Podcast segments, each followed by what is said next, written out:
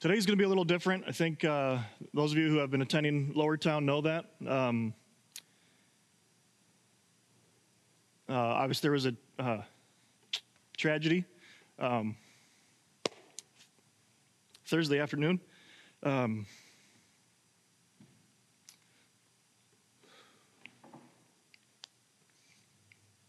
gonna hear me say Kirk Cousins a lot today, because I need to think of a joke just to bring myself back.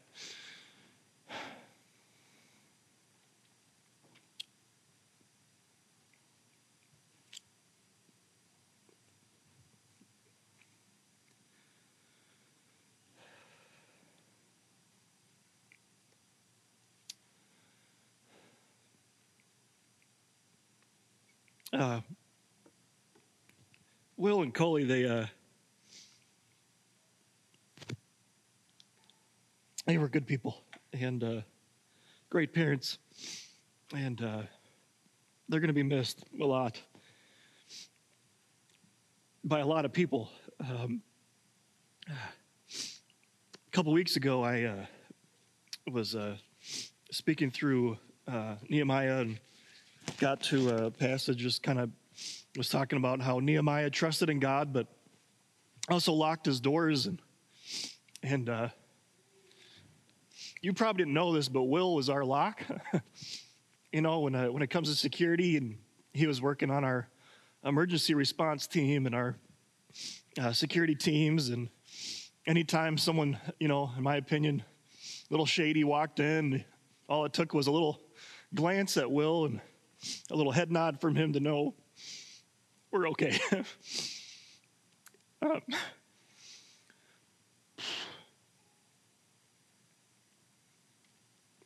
He, as many of you were the beneficiaries of, would bake.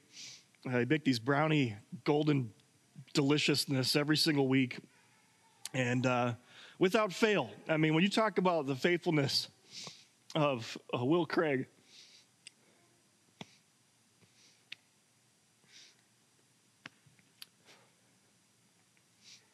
he was here more than I was. And I'm not just saying that. Without fail, there were even times he'd be on his way to a gala or something with the boys and Cully, and he would literally just drop off the pan every week. And once we switched to the morning, he switched to making coffee cake, and I said, "Man, Will, I didn't know you were a baker." And he goes, "Well, I'm not. I just learned how to bake because you said you needed treats." And that was the kind of man that Will was. But I know this about Will and about Cully, and what we're going to do today as far as a sermon, as best I can to get through this. I know that, I know without any figment of doubt in my mind that Will would want me to not talk about his faithfulness or Coley's faithfulness or the boys' faithfulness. He would want me to teach and preach on the faithfulness of Jesus to us, even in the midst of tragedy. And I got to change the slide. This is the information about the service. It's going to be held over at Crossroads Church in Woodbury, Minnesota. They've been attending there, Coley especially, and the boys were going there a lot. This is going to be on Thursday, October 24th at 2, and the visitation then is going to be on Wednesday, the 23rd at the KOK funeral home in Cottage Grove. And so I know it would be a great encouragement for the boys and the rest of the family if we could go and pray with them and be there with them in their time of mourning as we mourn alongside of them.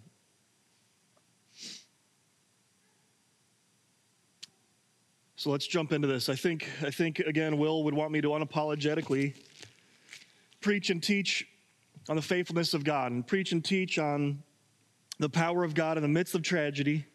And so that's exactly what we're going to do. And so this is actually week 6 in the book of Nehemiah. As we're gonna I'm just gonna read through a little bit of this in Nehemiah chapter 6, really just a couple verses, and just want to tie this into, I think, where we're at as a church in a time of loss, in a time of grieving, and say who is it? Because listen, Will and Coley, they didn't worship me. I didn't die for their sins. They didn't worship this church. They loved us, but they worshiped the God of this church, and they worshiped Jesus Christ. And so that's who we're going to be focusing our time on this morning. So let me just read this passage, and I really just have a couple points. I don't even have any points. I just have a bunch of verses, and we're just going to walk through them, which I know that's not typically how I do things, we're just going to go through this. And this title could be changed really to why do bad things happen to good people? And looking at how God is at work, even in Nehemiah. And I think Will and Coley reflected these passages well that we're going to look at this morning. It says this in Nehemiah chapter 6, starting in verse 16. It says, when all of our enemies heard about this, what did they hear about? They heard about the rebuilding of the wall. And so, little backstory, Nehemiah comes to Jerusalem, his hometown, and he's rebuilding the wall. And he has enemies from all sides and armies all around him that only want to see Nehemiah fail in this. And just these propaganda campaigns, and it starts amongst themselves, and then it moves to actually threatening the Jews and the people there in Jerusalem. And so this is the completion. The wall has been completed. So this is kind of the end of it here, except it's not the end of the book. It's going to keep going. And we're going to see what's going to happen to Nehemiah. But it says this, when all of our enemies heard about this, the finishing of the wall, all the surrounding nations were afraid and lost their self-confidence because they realized that this work had been done with the help of God. And let me just finish reading this, and I'll go back and make another comment here. It's also in those days, the nobles of Judah were sending many letters to Tobiah, and replies from Tobiah kept coming to them. For many in Judah were under oath to him, since he was the son-in-law to Shecaniah, son of Arah, and his son Jehohanan had been married to the daughter of Meshullam, son of Berechiah.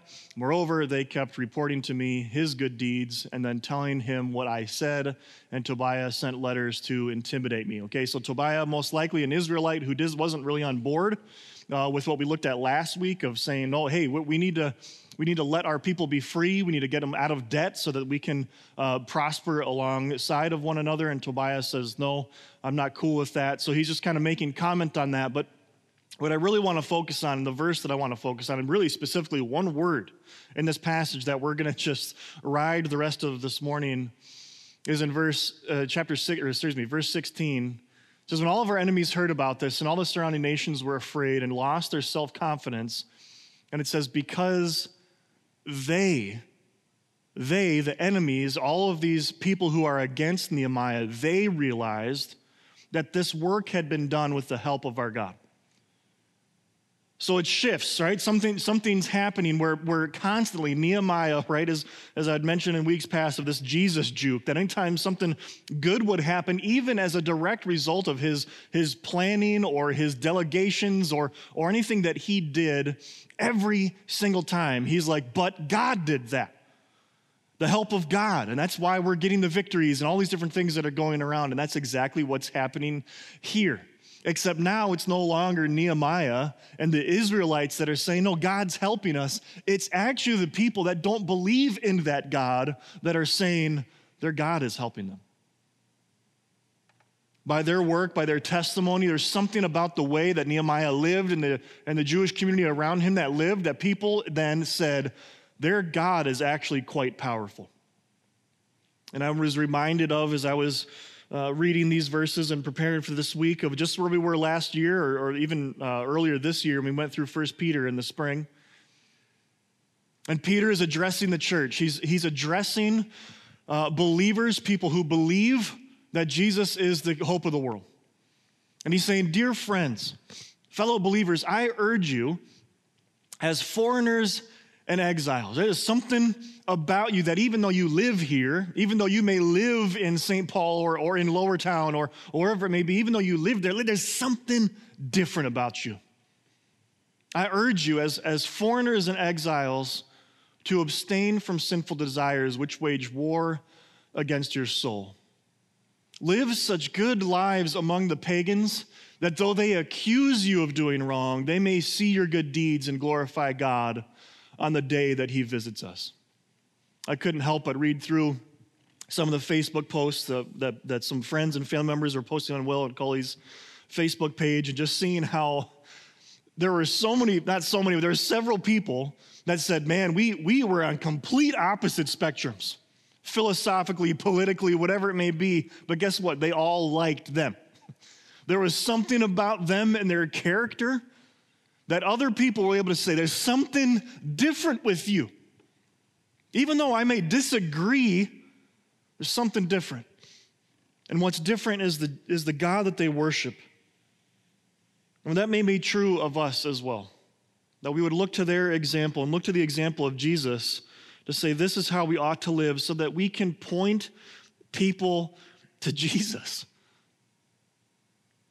And then after that, I was just reminded of 1 Corinthians chapter 1, verses 18 through 31. Let me read this, because what I just said, and I think what other people may think and see when they hear about us, and even what we're talking about right now, to say, wow, there's been this huge tragedy, and yet you're saying God is sovereign in control of everything, so then you're still going to worship that God. It's foolishness. That sounds crazy. For the message of the cross is foolishness to those who are perishing, but to us who are being saved, it is the power of God. For it is written, I will destroy the wisdom of the wise, the intelligence of the intelligent I will frustrate. Where is the wise person? Where is the teacher of the law? Where is the philosopher of this age? Has not God made foolish the wisdom of this world? For since in the wisdom of God through the world, its wisdom did not know him, God was pleased through the foolishness of what was preached to save those who believe. And it's not through elegant speech. It's not through, hey, let's make some sound point. Can we try to do that? Yes, but that's not going to win anybody to Jesus. The only thing that can win somebody to Jesus and expand the kingdom of God one soul at a time is simply the cross of Jesus Christ. Verse 22, Jews demanded signs. What can we do? How can we know that you're actually the Messiah? Provide bread. Give us this everlasting water. Give us a sign. How can we know you're the Messiah? How can we know you're actually who you say you are? And the Greeks look for wisdom. This doesn't make sense logically. Let me follow you with this. Verse 23, but we preach Christ crucified, a stumbling block to Jews and foolishness to Gentiles.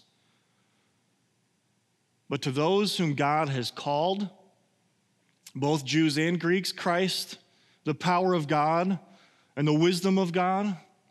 For the foolishness of God is wiser than human wisdom, and the weakness of God is stronger than human strength. Brothers and sisters, think of what you were when we were called. Not many of you were wise by human standards, but not many influential, not many were of noble birth. But God chose the foolish things of the world to shame the wise. God chose the weak things of the world to shame the strong. God chose the lowly things of this world and the despised things, and the things that are not, to nullify the things that are, so that no one may boast before him. It is because of him that you are in Christ Jesus, who has become for us wisdom from God. That is our righteousness, holiness, and redemption. What is the wisdom of God? The wisdom of God is salvation. It's righteousness, holiness, and redemption. Verse 31, therefore, as it is written, let the one who boasts, boast in the Lord. When there's some tragedy, it's really hard to boast. It's really hard. It sounds like foolishness. How can I boast in this gospel? How can I boast in this good news? It feels hollow. It feels empty. And this is where then I get to, how can bad things happen to good people? How are we to boast in the mercy and the grace? How can we sing in the mercy and grace of God? How are we to boast in that? Because it doesn't sound like this is right. When I was, I know a lot of you know this, when I was 14, my father died, and I don't think I've cried as hard as I ever have on Friday since my dad died. I tell a funny story real quick about Will, just to get my mind off things. A couple weeks ago, I was meeting downtown Minneapolis with our HR individual, Olivia, and we were going over our emergency response sheet of, you know, tornadoes or weather and different things, and one of the things that, you know, we need to be prepared for is a bomb threat. So I'm going over this sheet, and I'm thinking, man, this looks good. This is like a really robust, you know, we got a plan. You know, we know where to go. We've got evacuations set in place. We've got teams ready to go. We've got, you know, AEDs and things to help. And I thought, man, we were good. And then Will shows up, and his sheet was just all red. I mean, he just was marking everything up. We got to change this. This isn't right. And we get to the bomb threat, and it was like, you know, if there's a bomb threat, you know, evacuate and go to the parking lot. And Will goes, well, you know, terrorists, you know, these days, they will actually call a place and say there's a bomb threat because they know everybody's going to go to the parking lot, and they'll detonate a bomb out in the parking lot and do more damage. I was like, well, geez, Will. Like, what is, like, hey, right? But he knew those things, right? Which is why he was the right man in the room for that job, right? But then he was like, but, you know, but in the winter, you got to go out to the cars anyway, so just keep it the same. I was like, oh, all right, that sounds good to me. After my dad died, I looked to, I had a lot of questions, obviously, and my faith was greatly challenged. And I remember I went to this church in Greenville, South Carolina, and I don't remember the pastor's name, but he was preaching out of the book of Habakkuk, another Old Testament prophet.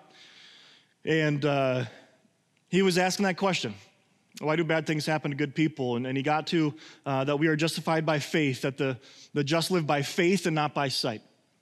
That there's something more about our faith that is by faith, that it's not by these tangible things that we get to see.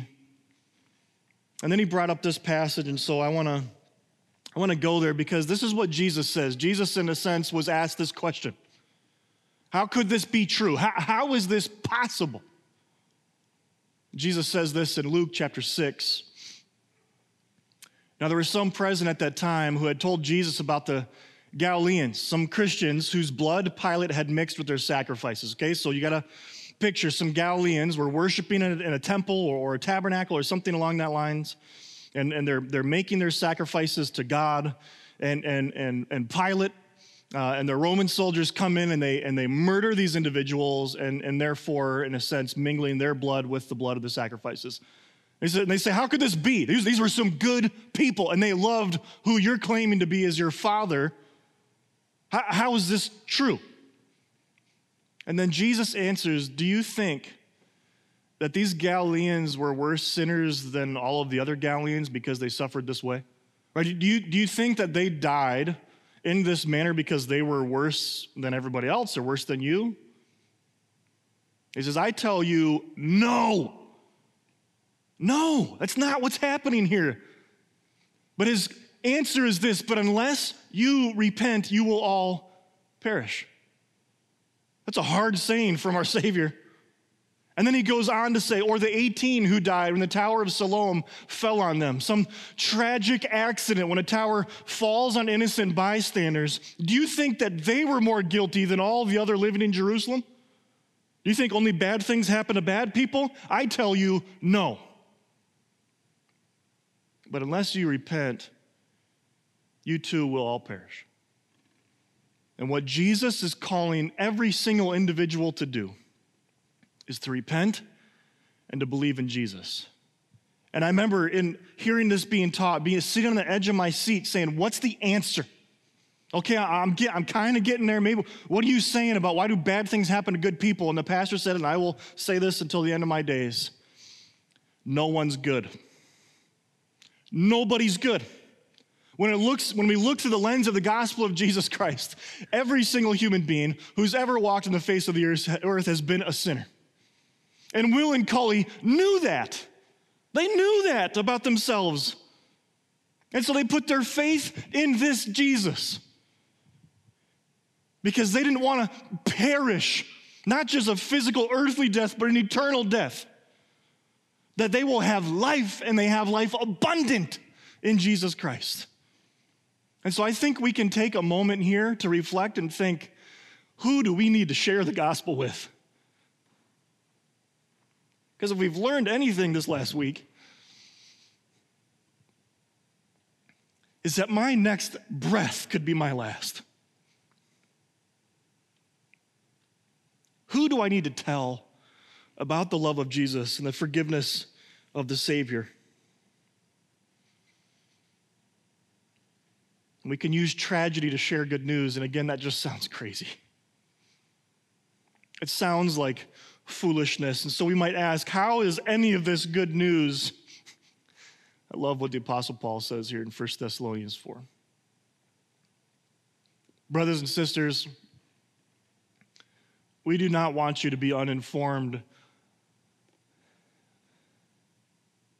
about those who sleep in death, so that you do not grieve like the rest of mankind who have no hope.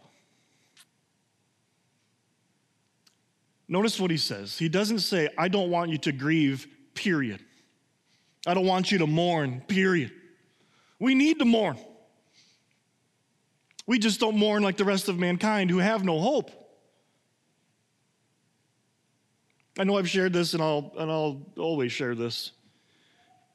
Just because I have hope in the resurrection, just because I have hope in who Jesus is and what he did and what he says he is and how we have life eternal in him, we're the ones that are left behind, as Paul's about to say.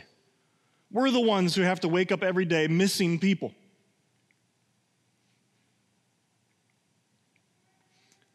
And I've often thought this, that even if Jesus Christ showed up in the flesh, I mean, poof, right here, he's standing right here next to me. And he explained to me, Brian, this is why your dad died. Brian, this is why Will and Coley died in that way. And if he gave a million answers and things that I couldn't even begin to comprehend, of this is why these things happened, to do this and move this event and all these different things that he is sovereign over, it wouldn't take away the pain. It wouldn't take away the loss. But we don't grieve like the rest of mankind who have no hope. Why? For we believe that Jesus died and rose again. That's foolishness to the world, but that is the wisdom of God.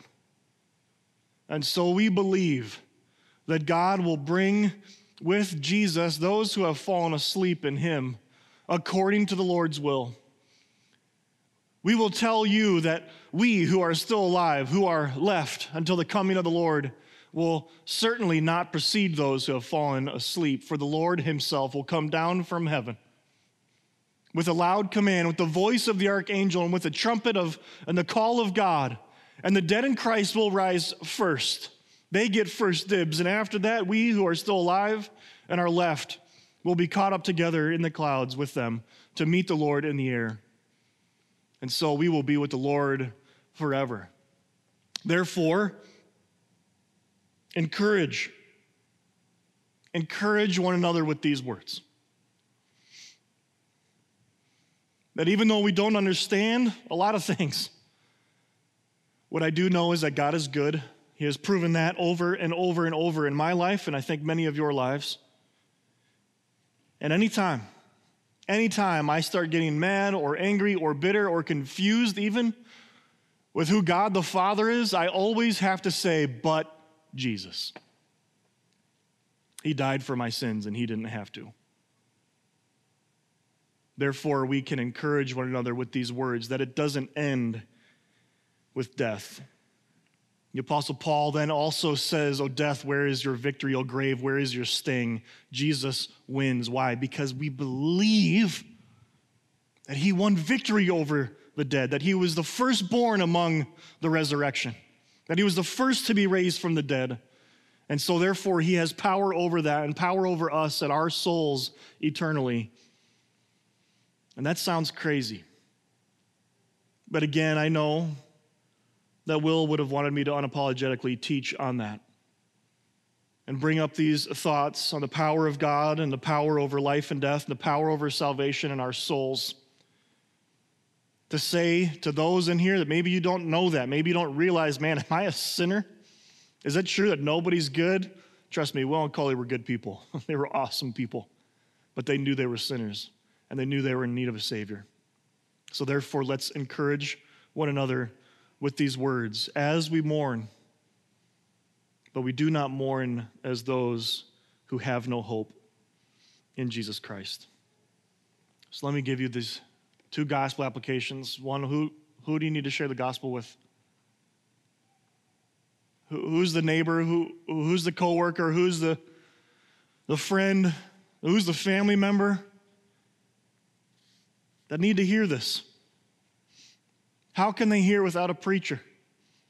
Because what I do know, and looking at 1 Peter and even Nehemiah, nobody gets saved simply by observing our good actions.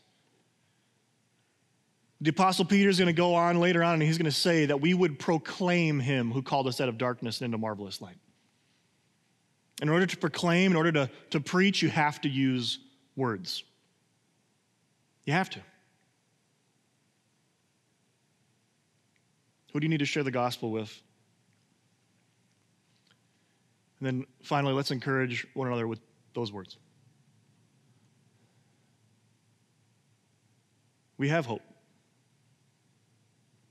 The Craigs have hope. They do. I believe that wholeheartedly. Or what are we doing here? So let's encourage one another with those words. We're going to have communion today. And we're going to remember the sacrifice of Jesus Christ. As faithful as Will and Coley were, Jesus is more faithful. And we're going to remember his faithfulness, even to the point of his own death for us. That we're going to partake of the elements of the juice that represents his blood that was shed for us to cover our sins, so that we can be forgiven, so that we can have eternal life in him and through faith in him. We're going to partake of the bread that represents his body that's broken for us, broken for our sins, that we deserve that. We deserve the cross. And yet he lovingly and graciously, before the foundations of the world, said, I want to save my image bearers from their sins. And that means taking on flesh. That means becoming human, and that means dying for their sins, because I love them dearly, and I want to spend eternity with them. So as we remember this sacrificial meal that Jesus introduced thousands of years ago, I just want to read his words. I did this last week, and if you were here on Thursday night at the acoustic worship night, we read this as well as we were doing communion. Matthew 26 says this: while they were eating this Passover meal, they'd been eating this Passover meal, Jewish people, for thousands of years, and Jesus says, we're going to stop doing what our people have done for thousands of years, and we're going to do something differently.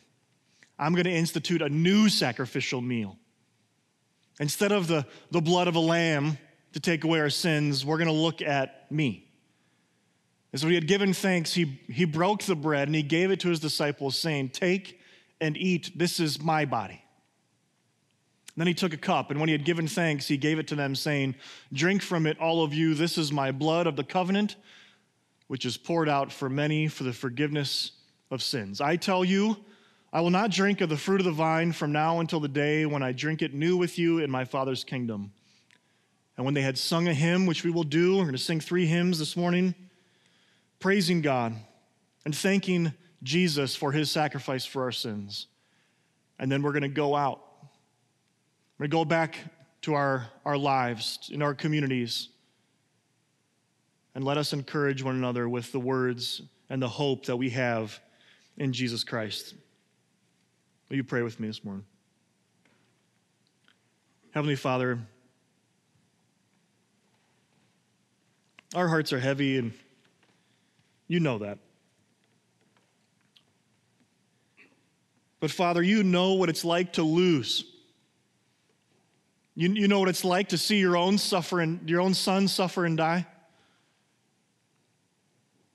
The second member of the Trinity, Jesus Christ, who's still in the flesh, that he knows what it's like to suffer and die. And so we don't have some high priest who is not able to empathize with our weaknesses. He gets it. He sees. He hears. He knows. He feels how we feel. He gets it.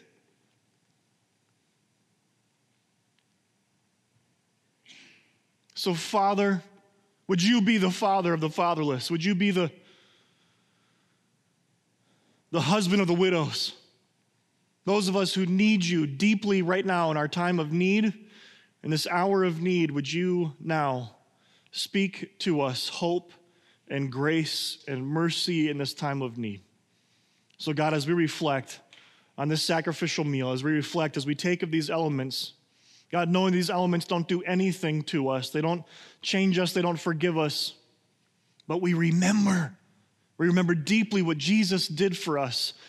And we would remember the hope that he has given us in his life and his death, but not just his death, but his burial and then his resurrection and his ascension. And he is now seated at your right hand.